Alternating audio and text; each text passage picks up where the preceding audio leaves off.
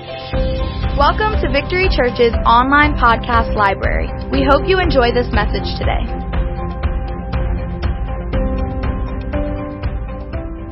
I want to just jump right in this morning. Of course, you know, this is Palm Sunday, right?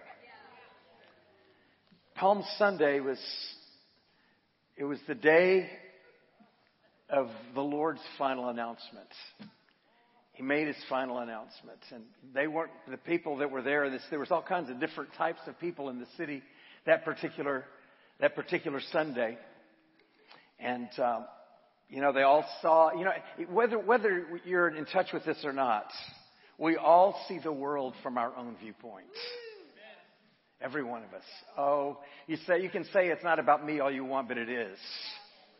It always is. It's always about you. So there's all these different people with different perspectives and different preconceived ideas and notions about what this day was about. And um, lots of people were in town that particular day. You know, there's estimates. I was reading a commentary recently, and they said that they would. Uh, this was, of course, um, Pentecost. It was, it was a, a spillover from Passover, which had just happened. And they said that they did a census back about this time. They don't know exactly the year that Christ was crucified, but about that year, that same time frame, they did a census of all the lambs that were slain in Jerusalem in that one week. And that one particular week, there was 200,000 lambs. That's a lot of sheep. Uh, 200,000. Now here's the, here's the formula. You can do the math. They were required, in order to have a Passover meal as a family, you had to have at least 10. So that means there was, if those, if that math is correct, if those numbers are right, which is what this commentary said, that means there was over 2 million, 2.5 million people in Jerusalem that particular week. With normally the, the population was, oh, I've heard the population is something like 100,000.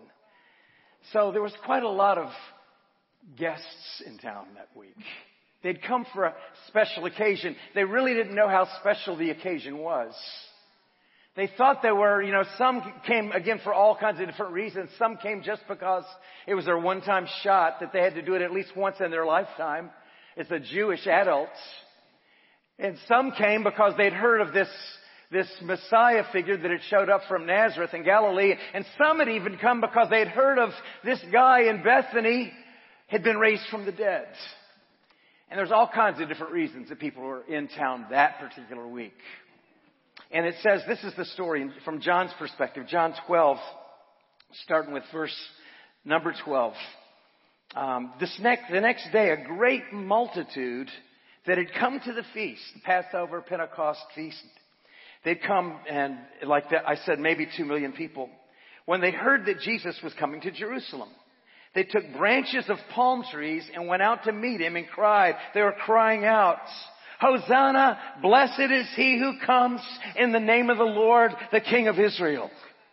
This was a messianic cry, a cry for the messianic promise that Christ would come and the Messiah would come, whatever that meant.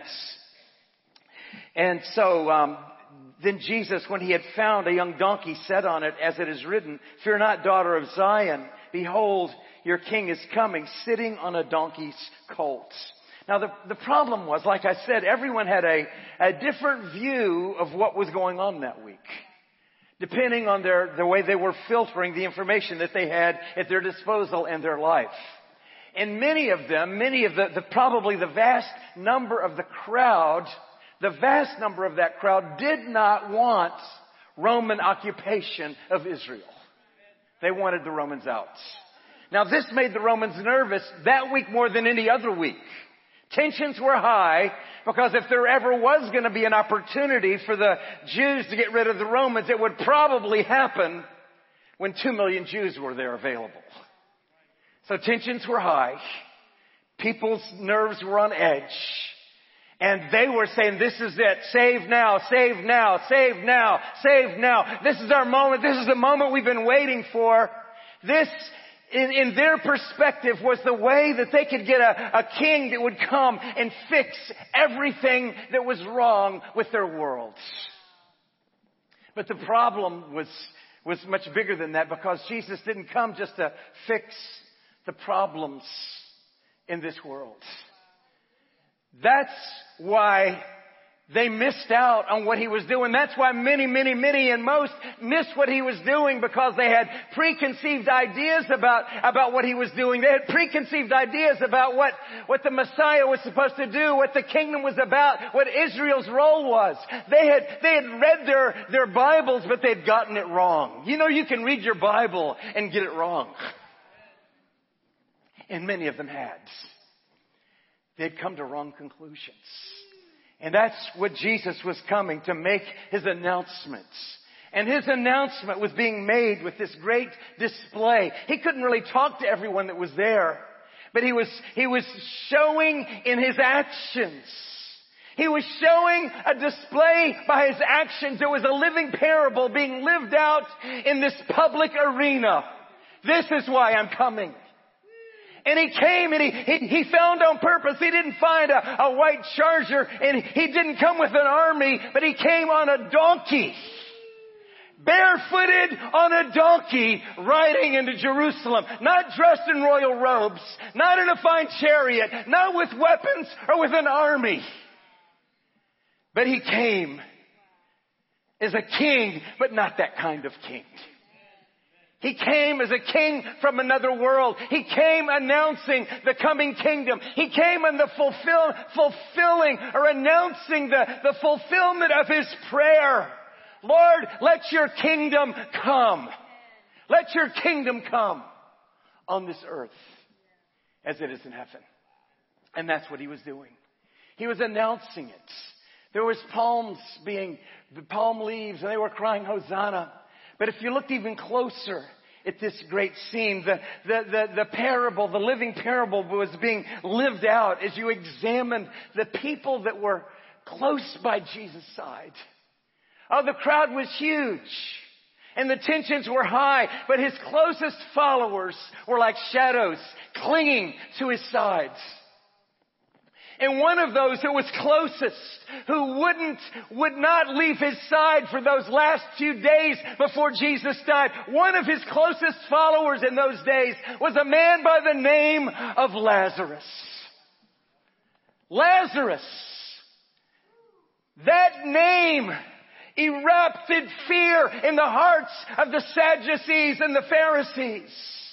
The name Lazarus ended all of their arguments. They hated Lazarus more than they hated Jesus. They had all sorts of arguments about the resurrection, but who is going to argue with Lazarus? He didn't have to say any words. All he had to do was smile and point to Jesus. That's all he had to do. You know, at the end of the day, if you've figured it out, that's all you have to do. Just smile and point to the one who's on the donkey. Just point to him. That's all you gotta do. So Lazarus, he was dancing. There's no, there had been a dance in these streets since David that was like this kind of dance. Nobody had danced with freedom and joy since the days of David until they saw Lazarus dancing like a drunken fool with a smile on his face, pointing at Jesus, dancing without words. I was dead, but now I'm alive. I was in that tomb for four sorry days, but now I'm alive forevermore. And of course, you know, right there in the middle of it all was another one. Lazarus' sister, Mary of Bethany. Some say she was the same as Mary Magdalene. She was a worshiper of Jesus. She was there and she had already said what she had to say. She had had her confrontation just maybe the night before. She had her, conversa- her confrontation with one of the apostles themselves, Judas had, had tried to uh, attack her and Jesus defended her. But, but Mary, Mary had a revelation that even the other inner circle had not gotten at this point. Mary had a glimpse of something that even Peter and John hadn't seen yet. Mary had seen and Jesus said what this woman saw and what she did will be remembered and proclaimed until the end of the age. What did she see? What did she see? She saw the value of the death of Christ. That's what she saw. She poured out her soul. She poured out her alabaster box. She poured out her wealth. She poured out her tears. She poured out her very life on the feet of Jesus. And Jesus explained what she was doing. He said, she's anointing my body for the burial. So she was there on the scene. She was part of this living parable, dancing and celebrating with tears of joy in her face. She was crying for the death of her Savior, but she knew in her heart of hearts that she was part of the great victory dance. And this is what it was all about. Oh, the others couldn't see it yet. The crowds couldn't see it yet. They wanted a different kind of king. They didn't want this kind of king who was going to die. They wanted a political leader, a ruler. But this is what they had. And of course, you know, the list goes on. You could follow down the story. And in this, in this dance, dancing celebration, there was, there was another that was certainly there. He had just been, he had just joined forces just maybe a week before. Jesus had been going on his way to Jerusalem for the last time. He passed through the last town on the road to Jerusalem, which was a town by the name of Jericho. And there was a man, there was a couple of men that lived in Jericho that Jesus picked up along the way. They began to follow him down the roads. One of them was a man by the name of, of Bartimaeus. He was known as blind Bartimaeus. Everyone say blind Bartimaeus. Now the thing about, about Bartimaeus, if you read the story of Bartimaeus, he had been blind all his life. He had never, he had never seen, but now he was seeing. You know, that was, that was, that was like a, a, major contrast to the rest of this vast crowd. There's one who was used to be blind, but, but now he could see. But there was thousands there that thought they could see who were actually blind. They couldn't see it.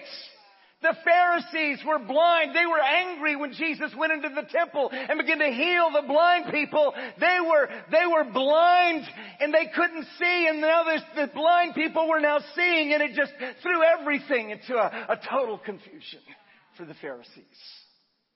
Who is this guy cleansing the temple and opening the eyes of the blind? And of course, the, in that entourage, there was another one by the name of Zacchaeus. And his existence was, was, was, he, he was, he was hated for his very existence by the Jews. This guy of all people to join this band. He was a, a, publican, a tax collector, a chief tax collector. He was hated more than, he was hated more than the Romans were hated because he was a, a traitor who worked for the Romans. He made his living by ripping off his own brothers. And now, he was, he was forgiven. All those years of living for the other side, he was forgiven. In one sweeping moment, in one meal in his house, one glance, glance by Jesus when he was on top of that tree, one kind word, and his life was changed. Forgiveness swept his life. And all those years of darkness and anger and hatred and stealing from his friend, it was all washed away in one moment and he'd followed Jesus in the way. And of course, there was the lame man that was there in the streets as well. He would, he had been, been lame from his mother's womb as well. 38 years he had been, he had been born that way. He had been born that way. And now he's following Jesus, dancing and singing. He had never danced before. He'd never ever danced before. He was dancing now. He would dance the rest of his life. He would never stop. If anyone was going to outdance Lazarus that day, it was this guy. He was going to dance. But we're, let's just go a little bit further as we look into this. There's a couple of other things I want to notice as we're moving through the streets of Jerusalem. There was the children. The children caught the attention of the Pharisees. The children offended the Pharisees more than anyone else. They, they'd put up with the blind, and they'd put up with the healing. They'd even put up with Lazarus up to this point. But this was one poke over the line for them. They couldn't take any more. Matthew 21, 16, he said, the Pharisees start screaming, don't you hear what these children are saying? And Jesus said to them, yes, haven't you read from the mouths of infants and nursing babes? You've prepared praise for yourself. Now here's one paragraph from, from a blog that I wrote. Apparently, the children were strangely attracted to Christ. There's something about children, beautiful humility and honesty that's closely associated with the kingdom of God. This day, Palm Sunday, could easily, could be easily called a day of separation. The religious leaders were terrified by the crowd and what the Romans might do. The Roman soldiers just wanted the people to go home and be quiet. Many of the common people, especially the adults, were hoping for a revolution. Finally, these horrible Romans would be thrown out, but for the children, it was a different situation. The children were singing. They didn't care about Romans. They didn't care about politics. They didn't care about all the religious ramifications of the day. They were caught up in the moment. And for them, it was just a time to sing.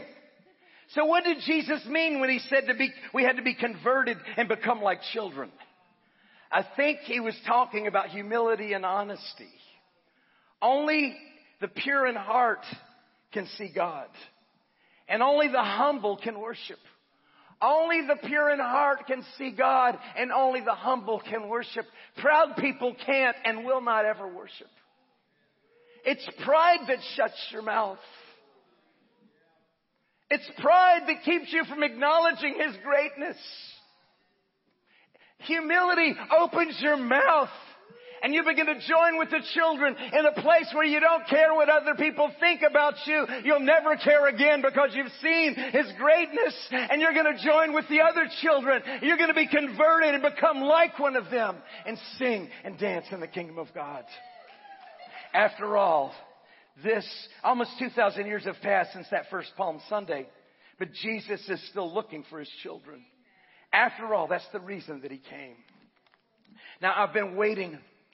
I've got, I wrote this blog yesterday. I'm going to finish with this today. I want to share this with you. This to me is, I, I, I saw this. I saw it like a backwards. You know, sometimes the kingdom of God is like it's backwards. It's, it doesn't, it's the, your first impression is often wrong. And that's what I saw as I was thinking about this scene, Matthew, Mark 11 from Mark's gospel. Those who went before and those who followed cried out saying, Hosanna. Blessed is he who comes in the name of the Lord. Blessed is the kingdom of our father David that comes in the name of the Lord. Hosanna in the highest. What exactly were the crowd shouting about that fateful day that Jesus entered into Jerusalem for the last time? Was it praises they were shouting? Or was there something else at the root of their cries? Actually, Hosanna was a Hebrew word which means save now. They thought they were crying out for a Messiah, for salvation. But they had a different kind of salvation in mind. All they could think about was their current situation. Listen carefully to me. All they could think about was the stuff they were going through right now in 2021. That's all they could think about. What I'm having to face when I get up tomorrow. My bills, the social challenges, the political climate, all the stuff I face every day at work when I go to work. That's what I'm dealing with. All they could think about, just fix that and I'll be okay. I'll be good. Just fix it where I don't have to wear this blasted mask and I'll be okay. All they could think about was their current situation. They were crying for some sort of political, social, or economic salvation.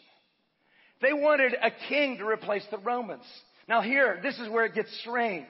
But maybe, just maybe, their hearts were crying for something else. Maybe they didn't really know what they were crying for. Is it possible the Holy Spirit was taking their prayers, their misguided prayers, and interpreting them? Because after all, we don't know how to pray as we ought. We think we do. But maybe these were just groans coming from the deepest parts of their life. They didn't know how to utter what was really there and what their real need was. So the Holy Spirit began to interpret these cries for help. Are you following me? Maybe, just maybe, their hearts were crying for something else. It reminds me of the cry of the young people in 2020 as the streets of America filled up with the youth crying out for some kind of social salvation.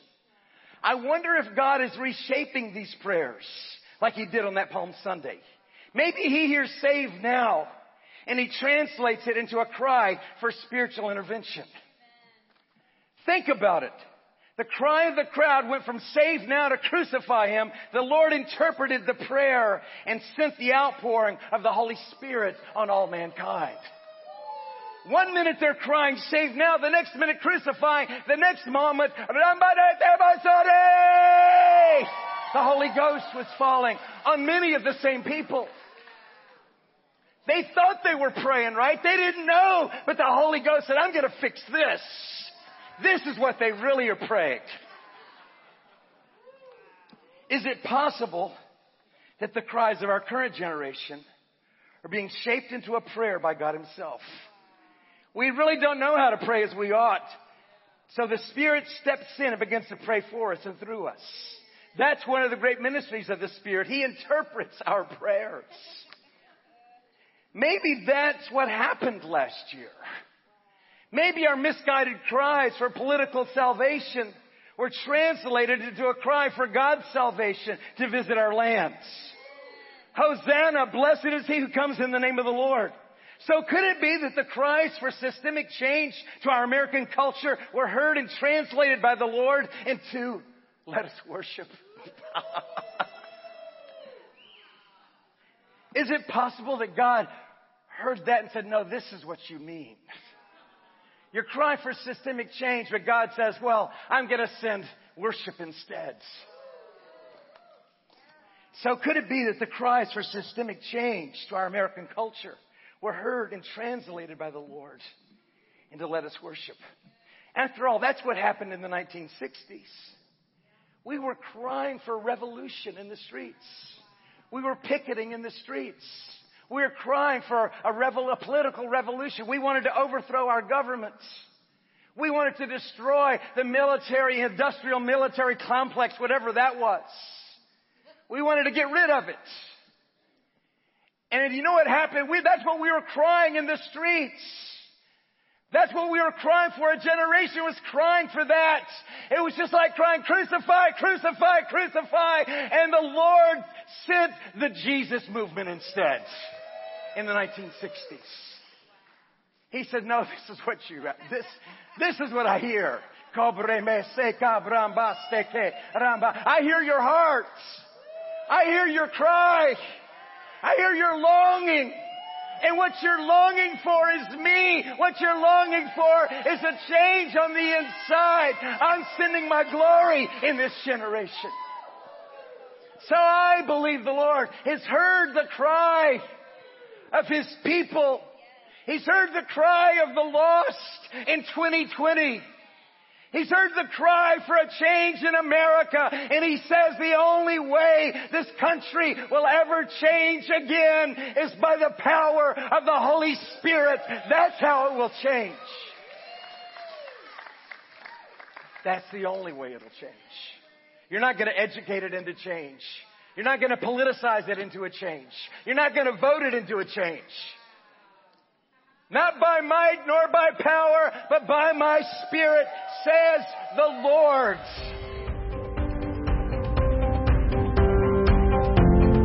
Visit our website at www.victorychurchnola.com for service times and more information.